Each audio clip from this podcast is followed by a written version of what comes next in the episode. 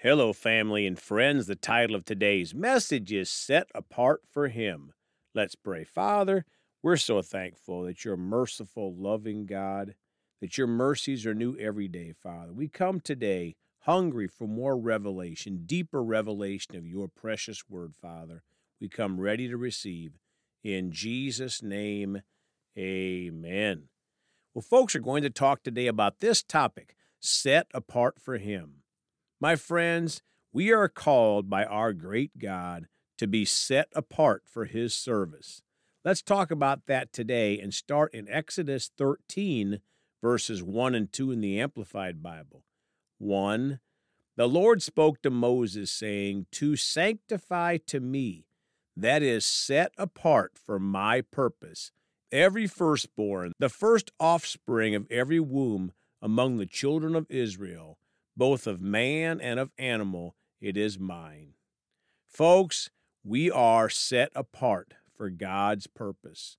We have to choose to obey, but if we're a born again Christian, we're set apart for His purposes. Now, John 15 19 the Amplified. If you belong to the world, the world would love you as its own and would treat you with affection. But you are not of the world. You no longer belong to it, but I have chosen you out of the world, and because of this, the world hates you. My friends, our flesh wants to get along with the world, but our spirit man knows that we've been set apart and we're to live for God. And that path can be lonely sometimes because our flesh wants to be popular, but we are set apart for God's purposes. Romans 12, 1 and 2 in the Amplified. Therefore, I urge you, brothers and sisters, by the mercies of God, to present your bodies, dedicating all of yourselves, set apart as a living sacrifice, holy and well pleasing to God, which is your rational, logical, intelligent act of worship. Do not be conformed to this world any longer with its superficial values and customs, but be transformed and progressively changed as you mature spiritually by renewing your mind, focusing on godly values and ethical attitudes, so that you may prove for yourselves what the will of God is, that which is good and acceptable and perfect, and His plan and purpose for you. Folks, God has a plan and purpose for each one of us, and we're called to be a living sacrifice, which includes living a holy life. And God has so many great things for us to do if we yield to Him and are set apart for Him.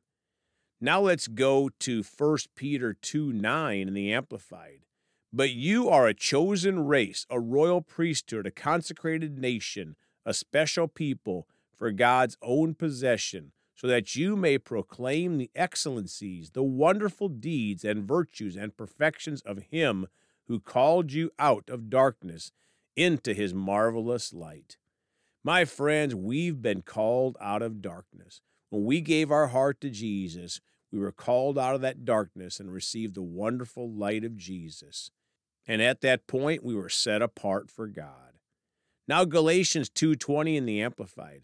I have been crucified with Christ. That is, in him I have shared his crucifixion. It is no longer I who live, but Christ lives in me.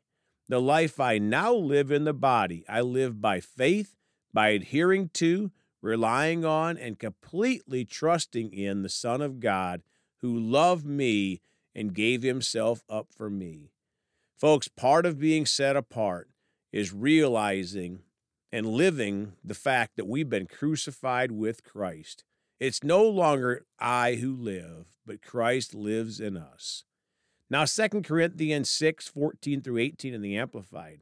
Do not be unequally bound together with unbelievers. Do not make mismatch alliances with them, inconsistent with your faith. For what partnership can righteousness have with lawlessness? Or what fellowship can light have with darkness? 15.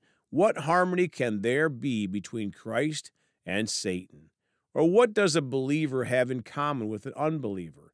16. What agreement is there between the temple of God and idols? For we are the temple of the living God, just as God said, I will dwell among them and walk among them, and I will be their God, and they shall be my people. 17. So come out from among unbelievers and be separate, says the Lord, and do not touch what is unclean, and I will graciously receive you and welcome you with favor. 18. And I will be a father to you, and you will be my sons and daughters, says the Almighty. My friends, we can't be unequally bound together with unbelievers, having these mismatch alliances because we've been set apart for God, and we have to choose to walk in that, and God will help us each and every step of the way. Now, Ephesians chapter 1 in the Amplified Bible, the blessings of redemption. 1. Paul, an apostle, special messenger, personally chosen representative of Christ Jesus, the Messiah, the anointed, by the will of God, that is, by his purpose and choice, to the saints, God's people, who are in Ephesus and are faithful and loyal and steadfast in Christ Jesus. To Grace to you and peace inner calm, and spiritual well being from God our Father and the Lord Jesus Christ. My friends, if we choose to live set apart as God has called us, we can have that special peace, that inner calm and spiritual well being from being with God. Three, blessed and worthy to be praised be God the Father of our Lord Jesus Christ who has blessed us with every spiritual blessing in the heavenly realms in Christ. For just as in his love he chose us in Christ, actually selected us for himself as his own before the foundation of the world, so that we would be holy, that is, consecrated, set apart for him, purpose driven, and blameless in His sight in love. Wow. Folks, think about that for a minute. We have been chosen by Christ. We are set apart, and part of that includes being holy and consecrated. Don't be deceived by these folks that claim to be Christians that are promoting a sinful life, saying it's okay. No, my friends, part of being set apart is living a holy life for God. Will we be perfect? No, of course not. None of us will be. But our goal should be to live a holy, pure life. And every day, every week, every month, we become more pure as we become closer and closer to the Father. Verse 5 He predestined and lovingly planned for us to be adopted to Himself as His own children through Jesus Christ in accordance with the kind intention and good pleasure of His will. 6. To the praise of His glorious grace and favor, which He so freely bestowed on us in the beloved, His Son, Jesus Christ. 7. In Him we have redemption.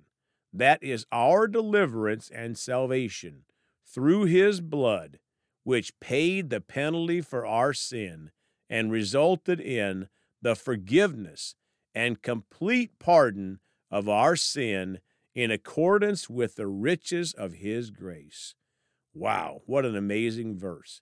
In Jesus Christ, we have redemption, we have deliverance, we have salvation. Why? Because of his blood. It paid the penalty for our sins and gave us a complete pardon. Oh, praise God. Thank you, Jesus.